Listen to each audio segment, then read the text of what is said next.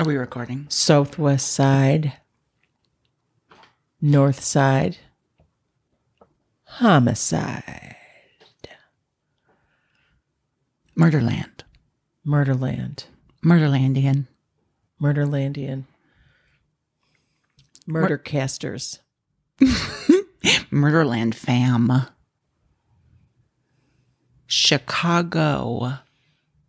Death Squad. Squad. Chicago homiciders. W- Gang. Chica- Chicago murder slaughterers, liquidators, executioners, my killers, landlord. killers, Get out. shy kills, shy kills, Chicago kills, Yes. Mm. kills me. We killed from it. stress. We killed it in Chicago. Chicago traffic is slowly killing me. What's a word? Windy, windy city murder people. Deep dish murder. We're serving up a hot, hot plate of deep dish Chicago murder. no stewed tomatoes on that bitch. Oh, but you got to. Let's do it. Don't they? Isn't that how they make it? With they they crush the tomatoes and they put you know They do. it don't- it- I don't like the I don't seeds. like it. It makes so watery. It's, you're, you, it's a thing. You're not supposed to put it in your hand and eat it. You're supposed to use a fork. I do. Now I'm hungry. Still. All right. All right. All right. Let's do we our- Yeah, we can't do our don't intro. Have, we don't have a tag. We're working on it, people.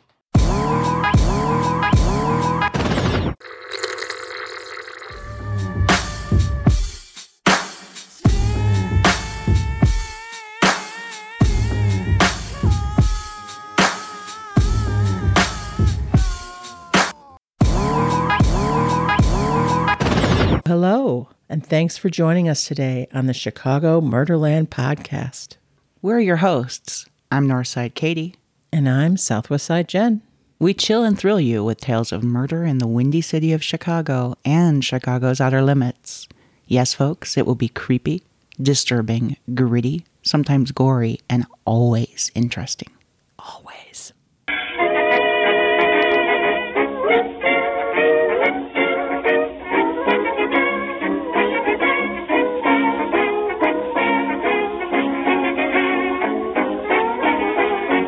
Chicago is a city of neighborhoods and immigrants, of great wealth and bitter poverty. Chicago is also a city of industry, transportation, architecture, culture, and high finance. And you know what else? Deep dish pizza, too, which strangely is not one of our faves. Get out! Just get it away from me. Just too much cheese. Both of us are lifelong or almost lifelong Chicagoans, and between the two of us, we want to share our amazing city with you. Of course, that means Chicago's murderous and dark side. We all know about killers like John Wayne Gacy and Richard Speck, but we want to tell you the fascinating and tragic stories of murder in Chicago that aren't as well known. You'll get to know the murder victims and the neighborhoods where they lived and where they were murdered. We walk the streets and sidewalks the victims and their killers walked. The city we love, the city of big shoulders. This is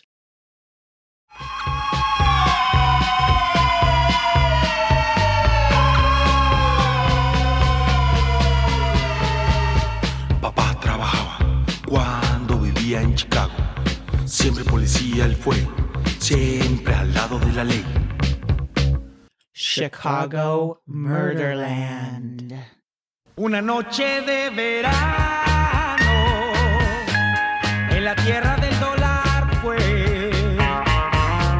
lo que todo Chicago vio.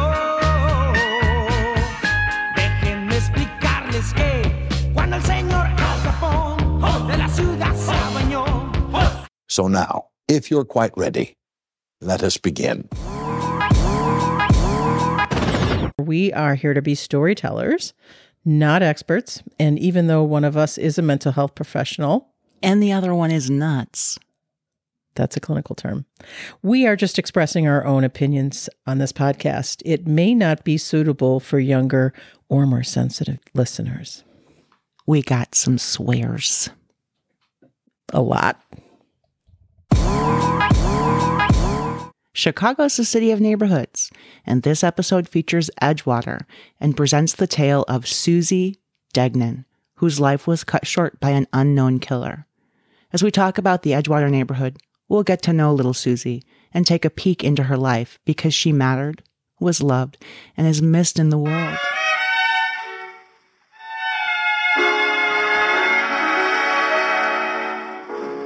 Chestnuts roasting on an open fire. Jack Frost nipping at your nose. Yuletide carols. It was the winter of 1946. And the Degnan family was peacefully sleeping, snuggled warmly in their beds in their upscale neighborhood of Edgewater. The Christmas and New Year's holiday break had come to an end for sisters Betty and Susie Degnan. The girls concluded their Sunday evening thinking about their Monday morning breakfast of Malt-o-Meal and returning to Sacred Heart Academy for the new school term. But as dawn broke on the cold and snowy Chicago winter morning of January 7th, a horrifying discovery was made. Only little Betty would wake up. Her little sister Susie's bed was inexplicably empty. The Degnan family, the Edgewater neighborhood, and the whole of Chicago would never be the same.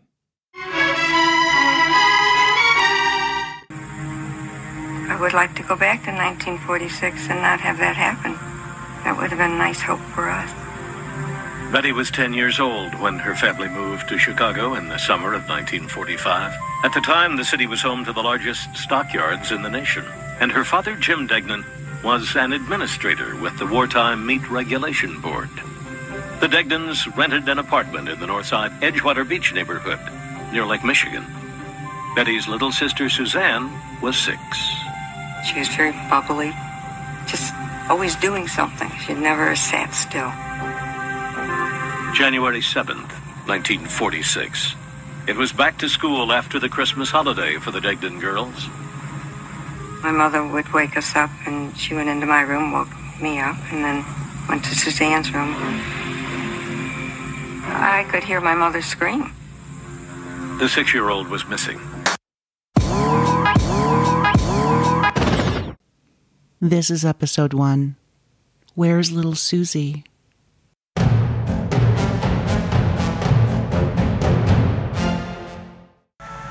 even while his anguished message was being radioed, police were combing the neighborhood for traces of the crime and its perpetrator. The six year old was missing. Police were called to the family's first floor apartment. They surmised someone had entered and left through Suzanne's window, which had been found standing wide open.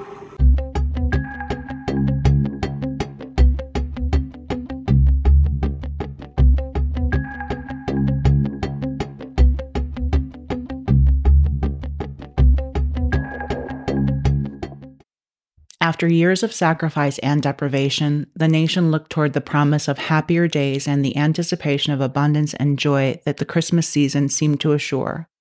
But joy would quickly turn to dread as the holiday season was beginning to button itself up in the Edgewater neighborhood of Chicago. Edgewater, originally considered an elite 19th century suburb, wasn't recognized as a distinct neighborhood when scholars laid out the community maps in the 1920s and was merged into the uptown neighborhood. It wasn't until the 1970s that property owners in Edgewater convinced the city of Chicago to make a rare change in the community area maps and deemed Edgewater as a neighborhood unto itself. The Edgewater neighborhood was scarcely populated before the late 19th century with mostly German and Irish residents. It was John Lewis Cochran, 1857 to 1923, who bought land in the town of Lakeview in 1886. He built mansions on the lakefront for wealthier families and smaller houses west of the lake. He added sidewalks and sewers, which will become a larger part of this story, and streetlights. He started a lighting company in Edgewater and played a pivotal role in the creation of the Northwestern Elevated Railroad Company, which opened up a connection to neighborhoods farther north. With so many new options for transportation and people moving into the Edgewater neighborhood, apartment buildings were needed, something Mr. Cochran had not intended. He had a string of common corridor buildings and residential hotels built between two specific blocks, Winthrop and Kenmore Avenues, which increased Edgewater's population and again will become pivotal in our story. In the winter, Bing Crosby was seeing the promise of coming home for a white Christmas and starring in The Bells of St. Mary on the big screens of Palace theaters everywhere across America. Suzanne, Susie Degnan, was a darling blonde haired little girl. Think of Shirley Temple, Cindy Brady, the little girl from that movie My Girl. Oh, Think- yeah. I know her first name was Anna. Anna Chlumsky. Thanks. Yeah, my daughter was really into that movie. Anyhow, think of that girl at that age. Our little girl, Susie, lived with her father, Jim, her mother, Helen, and her big sister, Betty. Susie and her family lived in a two story brick apartment building on Kenmore Avenue. They were a fairly traditional Irish Catholic family. Dad worked and mom stayed at home. The girls attended Sacred Heart Academy, just a short hop, skip, and a jump from their apartment, where they could easily catch glimpses of Lake Michigan on their walk to school. The Degnan apartment would have still had their Christmas tree up and illuminated in the observation of Little Christmas, which in the Catholic faith is a date marked by the arrival of the three kings. One can imagine the holiday gifts the girls might have received a Mickey Mouse watch with the arms that went round and round with a red leather band, How cute. right? Ideal honey baby doll with a cloth body and a crier mechanism and curly molded hair. Oh. Sweet, right? Totally sweet. Yeah, but a little creepy, that molded hair. Well, you know. A little bit. Maybe even an erector set if her parents were more open minded about gender roles. Probably not. Doubtful. Yeah. Doubtful, yeah. The family would have had their milk delivered to the front door in bottles and have had their trash travel down a chute located at the back door that dropped down to a heavy wrought iron door, which opened about four feet off the ground out onto the alley for the easy depositing of garbage into the bins below by the building janitor. The alleys at that time of year would have been slick and extra icy because city plows didn't make frequent trips to clear them. Being- kind of like now. Right. exactly like now. True that. Back to you, Katie. Thank you. Being that there weren't nearly as many cars back then, they didn't really need to plow the alleys. In Edgewater, most people rode the elevated train, the L, or hopped on a Sheridan Road Express bus to get to and from downtown, or another bus out to the suburbs for work. Every alley in Chicago, then and now, has periodic sewer drains installed in order to accommodate for the volume of rain and melting snow we get every year. On that cold and damp January winter evening, with snow and ice blanketing the ground, the sewer covers in the alley would have looked from a distance like big, black, polished, glistening eyes in a blanket of white, illuminated only by the bits of light coming through between the buildings from the streets. The alleys of Edgewater were not well lit in the winter of 1946. In the wee hours of the morning, a young man walked from the L station towards an apartment building where he had seen a ladder. The man picked up that ladder and carried it to the Degnan apartment building and placed it against a window, the window of Susie's room, and then climbed up to the window. It is also alleged that the same young man gagged the sleeping child with a handkerchief and carried her still sleeping body down the ladder. She must have been so frightened and disoriented. Susie awakened, according to this report. The man then laid her on the ground and strangled her with his hands. It's reported that he cut her body into pieces in an adjacent building basement bathtub and methodically threw them into sewers and alleys in Chicago. Yikes. Right? Yeah. Okay. Susie's head was dumped into a sewer. This is a horrible thought, but the first thing I thought of was it must have made a splash because the water at the bottom of the sewer wouldn't have been frozen. No. It was the the catch basin for that building. And there's going to be water in the bottom, probably at least 10 feet down. Gross and horrific. Yeah, I said horrific, not horrific. you're not wrong. It was found, her head, not long after the police allegedly received a phone call tip from an anonymous caller that said, Look into the sewers. my Christmas song for you is all the old things tried and true, like jingle bells and chestnut dells, a valley white with snow. My Christmas song for you is all this sweet baby doll of a girl playing with her toys just two days before, looking out the window at the snow falling with her big sister, maybe scratching out her name with her fingernail into the frosted glass on the inside of the window, listening to the sound of Chicago apartment radiator heat coming up through the pipes, tree lights flickering, the smell of roasting chicken wafting through the apartment. Maybe Susie is thinking about practicing her addition tables to prepare for school and the end of the holiday break. That night after dinner, the family sits in the living room. Perhaps they're listening to an old radio show. Finally, as Susie and Betty start to yawn, their daddy tucks them in while mom washes up the dishes in the kitchen. Mm, what an idyllic scene. Sometimes I forget that people who are murdered aren't just stories in a book, Jen, or in the newspaper. Susie's life was important. An unimaginable horror of her last hours. The family must have felt such anguish, and the aftermath of what happened to her is very important that we remember. Absolutely. According to Find a Grave, Susie's grave is unmarked, as are the graves of her mother and father. Her sister Betty is alive, and we hope living well in this world. On January 8, 1946, the Chicago Sun-Times announced in a three inch high heading, Find Child Slain. Beneath it was a grisly detail. Police discover head in sewer. The kidnapping earned significant publicity, and the police vowed to find whoever was responsible. It's reported that the police discovered a handwritten ransom note that the parents did not find in the apartment. Even though Susie's father pled for her return, there was nothing more from the kidnapper. Within days, someone called to report that they might want to look in the sewer. Look in the sewer.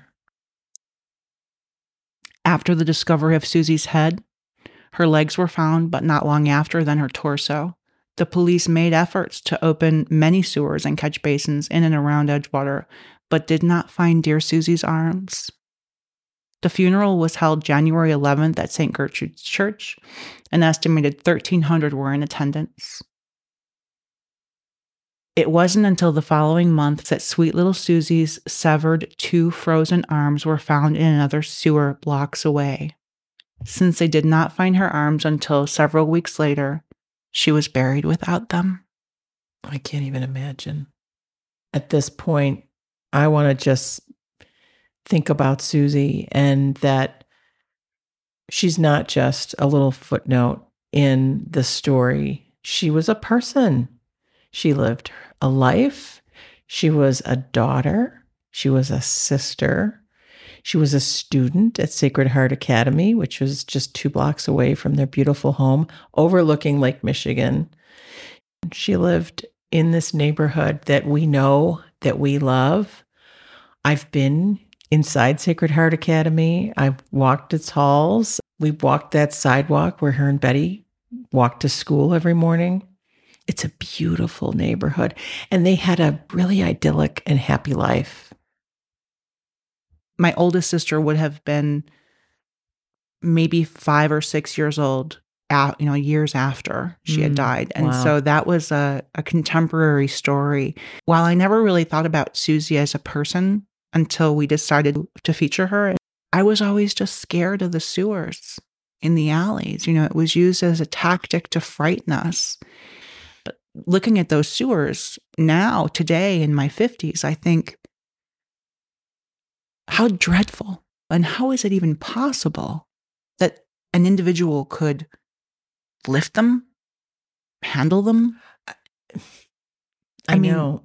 And I, and of course, you know, we weren't alive and sentient in 1947, so we don't know if what we have today around our city's infrastructure is all of the same has all the same character and all of the same construction, but lifting the a, a sewer cover today, you're lifting about a hundred pounds of metal. I don't know if they were made that way in the in at that time, and that kind of goes to some of the questions that we that I'm going to bring up in in terms of the investigation and the fact that they did put pin this on one person, and could one person really have done this? Right. So lots of questions remain about this case, regardless of the fact that someone was convicted of this crime.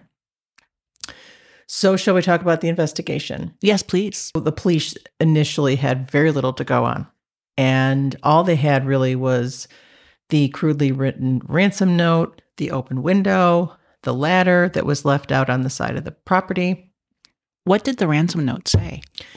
So the ransom note said, Get $20,000 ready and wait for word. Do not notify FBI or police. Bills in fives and tens. On the back, it read, Burn this for her safety. It was very crudely written.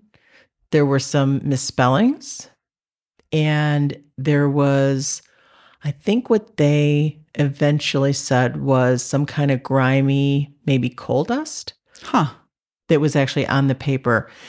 And I didn't know that the parents hadn't seen it, that it was found by the police. And apparently it was just crumpled up and on the floor. It wasn't left even in a prominent place where the abductor would have left it to make sure it was seen. So there's a lot of confusing things like this in this case. Um, moving on, as you said, the day of the abduction, Jim Degnan actually went on WGN radio to beg the kidnappers for Susie's safe return, but they didn't, the Degnans really didn't receive any kind of follow up information from the abductors as you would expect. And it was actually within 24 hours of the kidnapping, I found out that poor little Susie's body was discovered. Good God. The family, obviously in the affluent neighborhood of Edgewater, were terrorized by this incident. Um, the search was intense. There was a silent news clip showing crowds around the Degnan house, search dogs being brought around the neighborhood, and all of those those big rubbish bins. There's there's men digging out all the rubbish, searching through these giant metal bins. A neighbor who actually lived in the building and lived in the apartment above the Degnans, she did um, report that she had arrived home about 12:50 a.m. Okay. and she did hear a man downstairs talking and a dog barking at the same time. I don't know if the it was the Degnan's dog or maybe one of the other people who lived in the building. So, but other people did hear that dog barking as well. Did the did the Degnans have a dog? I don't know. Okay. Okay. We don't have that information. Um, so other neighbors did hear the dog barking around the same time. Strange little incident that happened that Sunday, and it probably is unrelated, but it was reported by some of the neighbors that a woman dressed in a man's coat was chasing some children around after offering candy to them. So it's not really clear what she, her agenda was. One of the children was reportedly struck by her and was injured because she had long fingernails and the child was scratched in the face. Don't know if that's related to this at all. It's probably one of my relatives. Well, I wasn't going to say that, Katie, but now that you brought it up. Sorry. It's one of my crazy aunts. Like, what can I say? You did say you were nuts. I mean, okay. come on. Um, uh, there was a neighbor named George. He said he saw a man of about five foot nine inches and approximately 35 years old leaving the building with a bag around 1 a.m. The man wore a light brown fedora and a dark coat. That's all he could report about the man's appearance. A bag. A bag. Oh, Ay, ay, ay. A lady named Missy Crawford, who lived across the street from the Degnans, reports she saw a man driving up and down Kenmore repeatedly at about two in the morning. Again, kind of like, was that related? Was that not related? I don't know. I mean, he should have gotten a ticket because Kenmore's one way. How you driving up and down? Uh, maybe back then. You make an excellent point, Katie. mm-hmm. There's crime everywhere. Detective Katie on the prowl, on the job. Giving out tickets. the there was a cab driver who said he saw a woman behind the Degnan house around 1:30 a.m. I mean, so there all these things they don't even some of these things don't even match except for the dog barking. That was the one consistent thing. So apparently this woman was carrying a bundle under each arm. She got into a car with a man with gray hair. Who Wait. knows? So these these differ. These are all 1.30 in the morning behind the Degnan house. yeah. So I just want to throw out there for our amazing little Chicago Murderland Pod peoples that we went to the house. Oh yeah, and we're going to talk about it. Yeah. And if you're thinking about that time and that there weren't any, well, the house isn't there anymore, but went the property. I just want to say that how is anybody seeing anything behind the house? Well, behind the house, actually, okay, this is what I've been able to surmise from aerial photos of the house. Okay, so there was a backyard or I guess a side yard that faced north towards Glen Lake, which is actually quite a bit up the block because Okay. the the house was at the, Jen's pointing, but I'm yeah. Can't you see me, everybody? Yes. see that? The house was located at the northeast corner of Thorndale and Kenmore, Right? facing Kenmore, and with a garage off of the alley to the east, and then a beautiful side yard, which actually was where the open window was. So the open window where Susie was taken from was actually facing north. So the neighbor to the north might have seen this person. Wow. Jen, do we have any um, links that we're going to provide to our listeners in our show notes on Oh. our Facebook page and so forth? We're going to link like crazy. We're going to link the shit out of this episode. We are. We found so much great stuff, and the side of the Degnan home was open. The open window was located on the north side, um, directly across the alley. And you and I walked the alley and saw this beautiful place. Was the beautiful Colvin House, which is now a historic place, and it's amazingly opulent, beautiful, beautifully designed. gorgeous. It's gorgeous. Anyway, so that was like what they would see every day. They walked past that house every day when they went to their uh, went to school. Um, so the side window was left open. The theory is that the abductor obviously went in the window, got Susie brought out uh, Susie out of the window down the ladder. But the weird thing was is that the ladder was moved, and you're ta- if you're talking about a single abductor, carrying a six year old child, possibly a child that was protesting, maybe struggling, maybe crying, um, and a la- like, why were you carrying the ladder over to the side of the yard? Because the ladder was not found at the window; it was actually found in the side yard. That's peculiar. It's very peculiar, and that's not the only thing. Hmm. Weird. So, Katie, you and I, as we said, we walked around the site of the former Degnan home and we saw how big the lot is and how it's easy to imagine the beautiful four story apartment building that was there along with the large side yard and backyard and garage. And after looking at photos of the building, it's curious that the perpetrator got in and out of a window close into in close proximity to where Susie was sleeping and they were completely undetected. Mm-hmm. So, and then one of the questions that hit me was Did they know that that was Susie's bedroom? Was she targeted? Did this person have prior knowledge of the family? Had this person been in the home? How did they know even that that was her bedroom window? Had they been in the house before? Did they live in the house? Hmm. Who knows? I have a clarifying question for you. Mm-hmm. Pardon me. Was it a four story building or a two story building with four units? No, it was actually a four story building. Really? Mm-hmm. Okay. Yeah. It and this was a beautifully beautiful building that actually looked like a very large single family home. Right. But it was an apartment building, a small apartment building. That the abductor knew that was a multi-family building. This was not a randomly chosen window. Right. I would agree with that. So it leads me to believe that this was planned, that Susie was targeted, and that this person scouted out the situation and knew exactly where to find Susie, as opposed to climbing in another window and landing in a completely different apartment. That's certainly possible. And I just want to add that I just find it peculiar that there's a ladder out in the middle of the winter that's accessible to anybody for any reason. It's Yeah. winter time. And I didn't find anything to that would clarify whether they brought that ladder or whether it belonged to the Degnan family. So we don't know whether it was there. Right. And why would a ladder be outside in the snow? Weird, right? Weird. Then the weird keeps coming. Okay. So now we're going to talk about that anonymous phone call. And we've got, I've seen actually that that, that there's not 100% verification that that was the case, that there was an anonymous phone call suggesting that the police look in the storm sewers near the Degnan home. There, some reports in some of the newspapers said that they just started checking sewer basins or catch basins and sewers on a hunch. That's a hell of a hunch, but right. um, so now we move to the discovery of the murder room at 5901 to 5903 North Winthrop.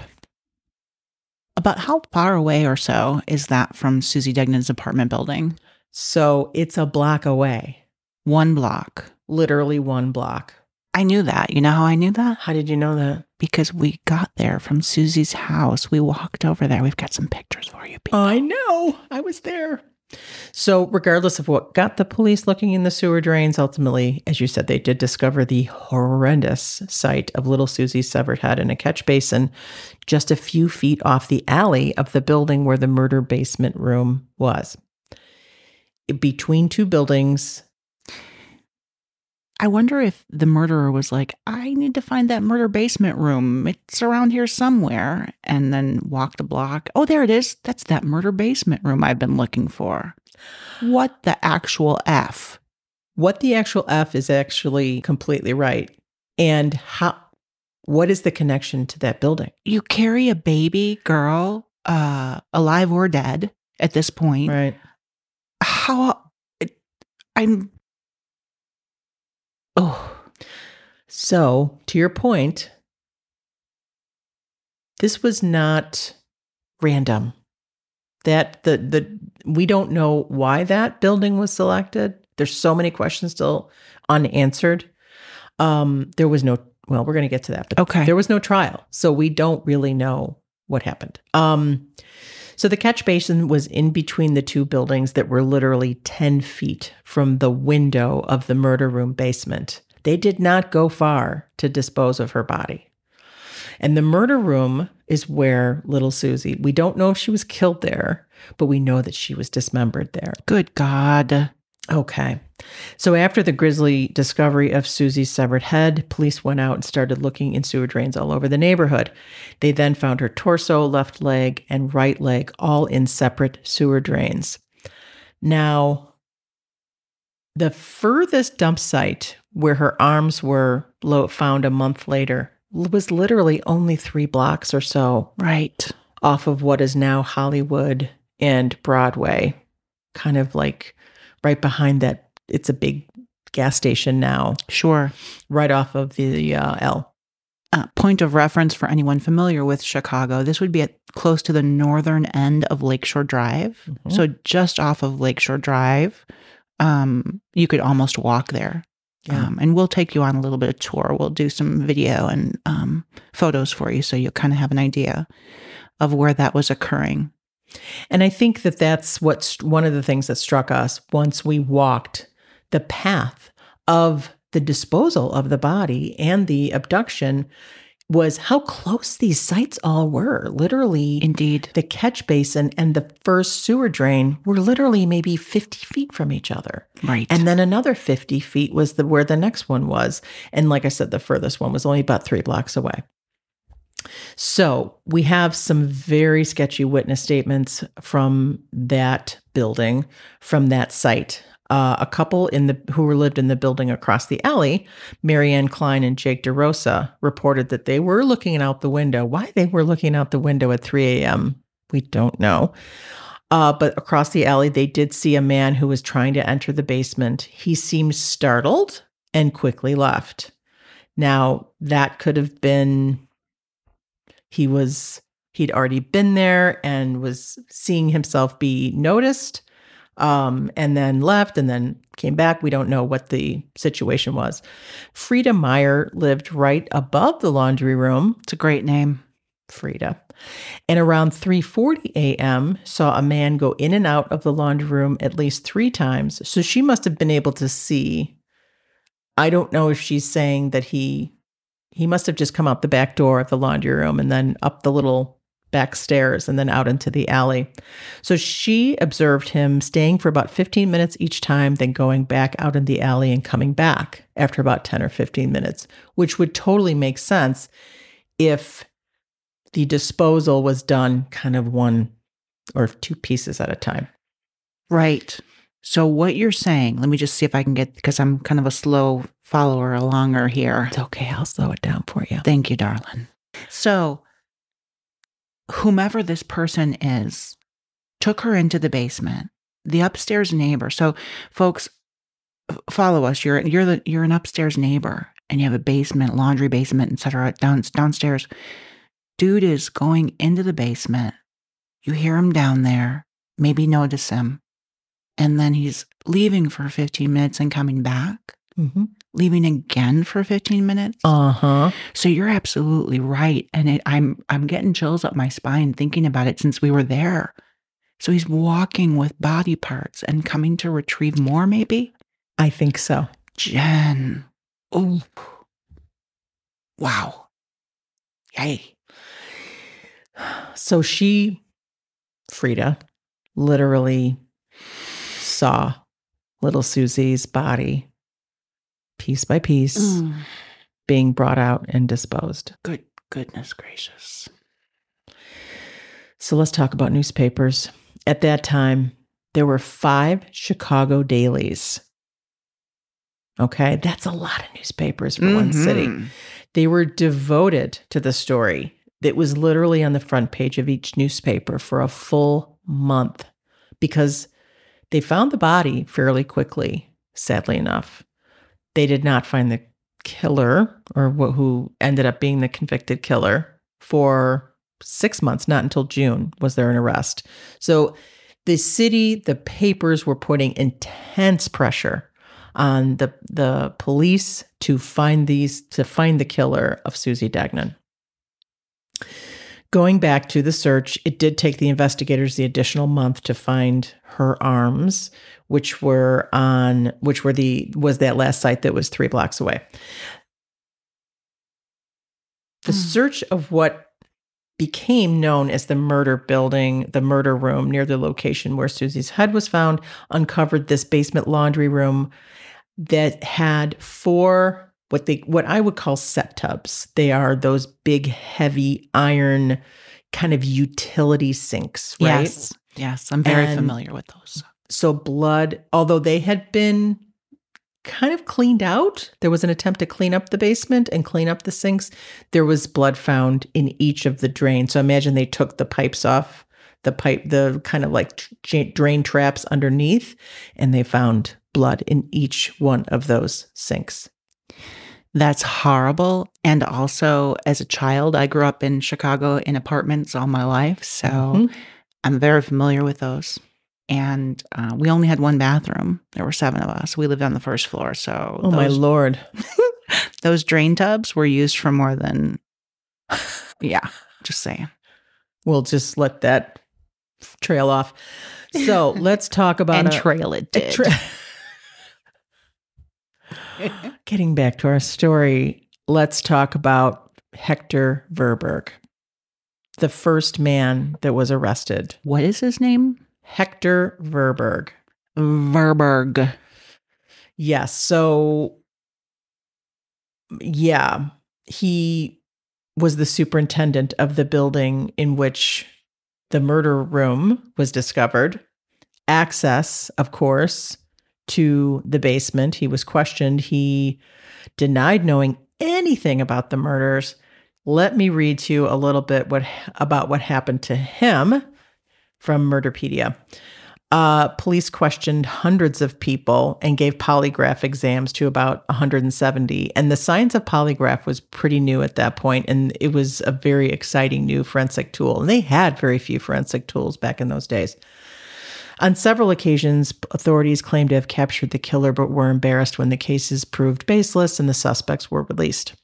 Then a janitor, 65 year old Hector Verburgh, was arrested on suspicion of murder on the basis that he worked in the apartment building.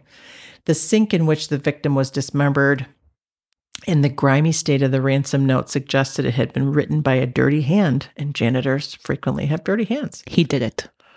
So confident were the police that they told the press, This is the man, despite discrepancies between Verburgh's profile and the one that had been developed by them as to what kind of skills the killer had, including him having potentially surgical knowledge or at least maybe being a butcher, which is pretty gross to think about.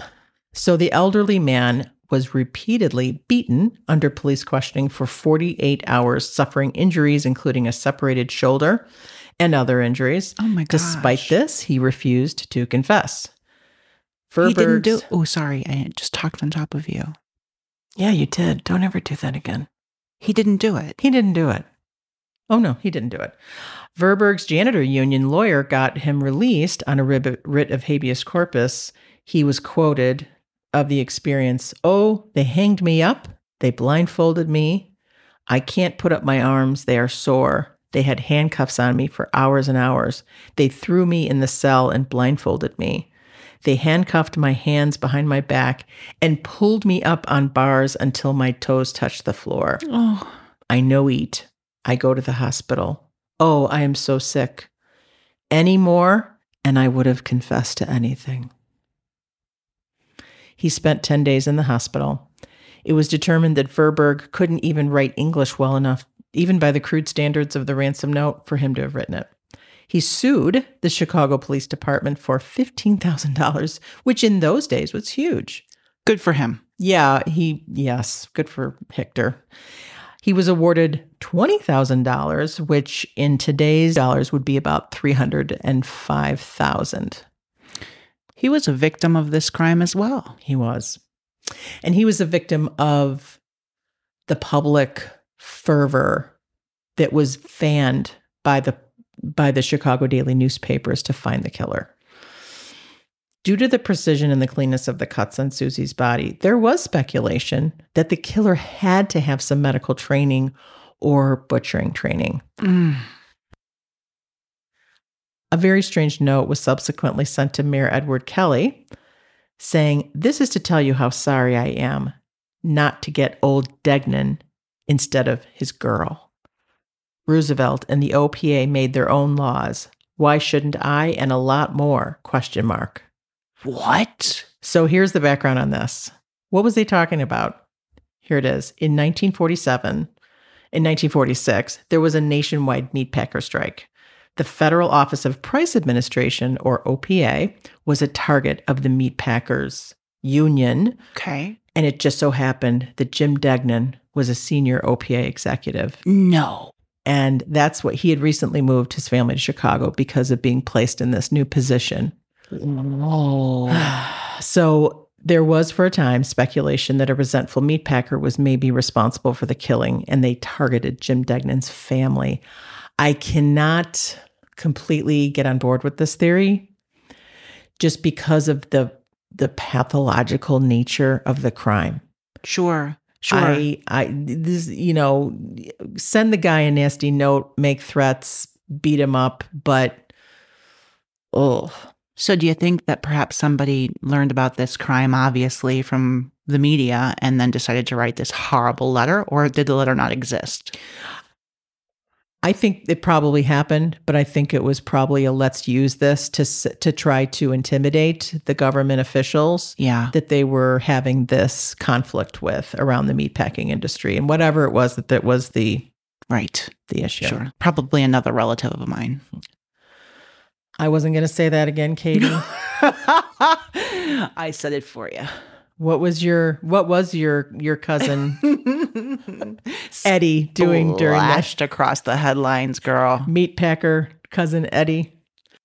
Here's a question. What was the motive for this crime? It's very hard to suss that out from the facts of the case. So I, I have some ideas. Okay. Ransom is one possibility. But why was she killed so quickly? I mean, she literally was killed within hours of her abduction. There was no time for the Degnan family to put the ransom together. In that time, $20,000 that was in the ransom note would have been difficult, even for a you know, middle to upper class person like Jim Degnan to put together. Not impossible, but it couldn't have been put together that quickly. The quick revelation of the location of the body parts made any possibility of ransom completely null and void. The person who made that call, if it was a call to the police saying, look for her head in the sewer, was the killer. Why would they do that if they were trying to collect that $20,000 ransom? Doesn't make any sense. The only thing that might have made sense with that is that that ransom was the original plan, but that something went wrong and she was killed. But then that doesn't explain a whole heck of a lot of other things. Theory number two rage, violence, and torture. This would be motivated by a desire to torture and mutilate the child. And I found an example which of in history of a guy who would have had that motivation. The guy's name was Albert Fish. Uh, he was a serious wackadoo. He was convicted of kidnapping, torturing, mutilating, and finally dismembering at least five children. Is he the same Albert Fish that ate of their flesh, their buttocks? You are so correct on that. I know about Albert. Most ghastly, he actually reported he cooked and ate their bodies. He enjoyed the infliction of pain on his child victims and on himself, apparently. At the time of his execution he, or trial, he had stuck 29 needles into his own pelvic area and left them there. Totally gross. So the question is was this for the purpose of inflicting pain and torture on little Susie? It's another possible motive. Sure. Horrible. Reasons for the dismemberment could have been different than the reasons for the crime. The dismemberment could have been a forensic countermeasure to throw off the investigators. Possible theory number three sexual sadism, pedophilia. Research says that 70 to 80% of stranger child abductions are sexually motivated, as gross as that is. Sexual assault, possibly the most likely motive for the crime, just based on stats. The murder reports that I saw, and I think that you're talking about, have said nothing about a po- possible sexual motive. I don't know how they would ascertain that based on the condition of her remains. Was there ever any uh, suspicion or supposition that that was a sex uh, uh, sex crime or that she was taken for such a lascivious? I don't think so. I didn't read anything about that. Yeah, and I would think that the papers of the time would be very hesitant to mention anything like that, even if they did suspect it. I, I actually think they would have talked ya? about it. Yeah, because it would have been so just added to the sensationalism of the case. They talked about in in gory detail the crimes of Albert Fish. And he actually, Yeah, that's true. yeah, Kind of puts to rest my idea. It just is so. Ooh, it's too much. So, what was it like for you to walk through the crime scene the way we did? Well, it was really cold that day. It's funny. It was a really cold day. It wasn't very long ago, but maybe a month ago. About a month ago. Yeah. Um ominous. Um you know, probably like anybody else, I started to feel a little bit nervous when we were getting out of the car and bundling up more. Um, you know, the building itself is a more modern structure now that stands in the in the uh, place where Susie's apartment was. I was sad. Um, am a very empathic person, and not that I would say I could feel her or feel her family, but it's just thinking about what must have happened. I hoped what it was like for me was that I hoped that that she had been killed before she was removed from her home. Mm. I really hope that she didn't have to feel anything, not even the cold temperatures of the outside. Um, and then I just felt real sad for her sister, right? It was her only sibling. Um, not that that makes it any worse Mm-hmm. or better. Um, and for the, the mother, um, you know, we'll link to the, in the show notes, we'll link to photographs and so forth from the papers at that time. But the, um, I just, I can get welled up just thinking about it. the expression of her mother's face in the media. You can just see the shock and it travels, you know, from this old edition of a newspaper that's been digitized. It, c- you can, you can feel it. Mm-hmm. So I felt, um, a sense of uh, just mourning, Yeah. mourning. Yeah. Yeah. How about you? Yeah, well, uh very cold. Yes, it was uh very just chilling in a different way, of course. Um just even walking around and through the site where the Degnans lived in that beautiful home and just again the sense of the idyllic place and the beautiful upscale neighborhood and the beautiful setting of a hundred feet from the shores of Lake Michigan, in the shadow of the Edgewater Beach Resort Hotel. That was this was an upscale resort neighborhood, and that might sound strange to non-Chicagoans, but look up Edgewater Beach Resort Hotel. Um, of course, not during the winter, but during the summer, it was a renowned, beautiful, fancy resort area. Um, the the coldness, the surgical precision, the pathological nature of the of the crime and the dismemberment and the disposal of the body parts. There's a lot of people that go to kidnap children of wealthy families. Sure. Most of them don't do that. What was done to little Susie. No. And that's what I got a real sense of walking around the home, walking around the neighborhood, the disposal sites. Oh, I yes. it was chilling. Yeah, it was chilling and the part of it that was chilling was just the ordinariness too of the buildings, the alley, the Chicago-ness of that neighborhood. So we're going to wrap it up here talking for a moment about the man who served a life sentence for this crime. His name is William Heirens. He served over 60 years in the Illinois Department of Corrections and died, I think, just within the last few years. He was also convicted of two other murders that occurred in 1946 in the Lakeview neighborhood Frances Brown and Josephine Ross. And we're going to tell you their stories in another episode where we talk about Lakeview. In our research about Heirens and the Degnan murder, as well as the others, we found that there was just tons of evidence that were casting so much doubt on whether he committed this crime. He was 18 uh, or so when he was arrested. He was a kid who had been in some kind of trouble, been in a reform school, um, had done some things, but nothing as Mhm. far as what Jen has told me, nothing violent, no violent acts. And he was railroaded by all uh, indicators of the time. And you know, whether a person believes that Heirens was guilty or not, I don't think is the question. The question is if he would have been prosecuted or if there would have been even enough circumstantial evidence in this day and age to prosecute him. I would say, based on what I've learned and what you've turned up and turned over, Jen, no. And so, what that means is that if he didn't do it, Who did? somebody cut up a little girl and put pieces of her body all over the Edgewater neighborhood. Her sister Betty and her family had to live with all of that for a very long time.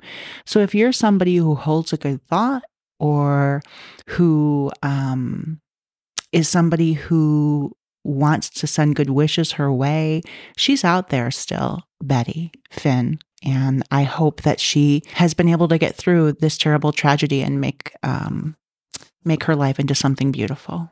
Oh, that's really nice. Yes. We really did. We wanted to make this about Susie and her family and her home and her life, as short tragically as it was. And about the the survivor. Betty is a survivor of this horrible crime that just it just like invaded this beautiful idyllic family, this beautiful community. And yes, you're right. We we are really not thinking that Bill Heirens committed this crime. Somebody did. Somebody maybe that got away with this crime. Somebody that maybe committed other crimes similar to this, maybe in other cities. Yeah. The questions remain. The questions are very frustrating.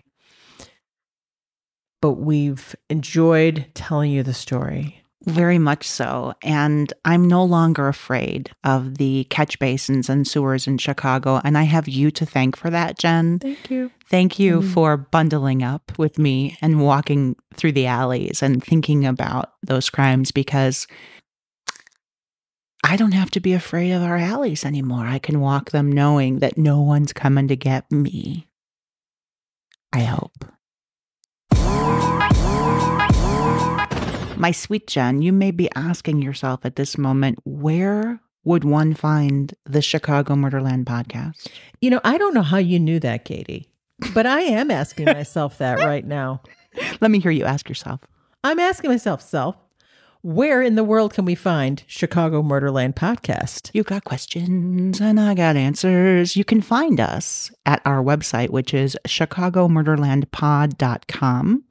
You can also find us on Facebook by searching Chicago Murderland Podcast. Or if you want to, you can email us, chicagomurderlandpod at gmail.com. Then there's also that um, illustrious rate and review at Apple, Apple Podcasts. I don't know if it's a Yeah. Fuji apple or a Gala apple. I don't do apple, but you might do apple. And so, first off, I think it's important that you go to Apple and you rate and review us. Give us four stars, please. Yeah, maybe even 4.25, uh, 7? Silver or gold stars? Uh, gold, always. Fudge, yeah. I want gold stars too. Way more valuable. I want fudgy stars. fudgy Oh. gold stars. Is there such a thing? Please No. do that. We need you. We need you to do that. And here's why. Murder neighborhoodies, we love you. And when I say love, I mean love. And when I say you, I mean you and you and you and you and you and even you. That one who's over there going, she doesn't really. Yes, Alias. Alias. We love Alias. But most especially my Southwest side Jen. Yeah, whatever. Whatever. South. And back at you. Love you, Northside Katie. I love you more. I doubt that, but okay. Okay. See you next time.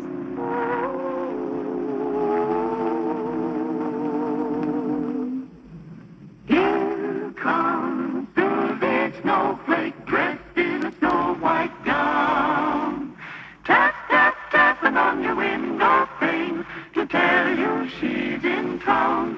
Ooh, here comes Susie Snowflake. Soon you'll hear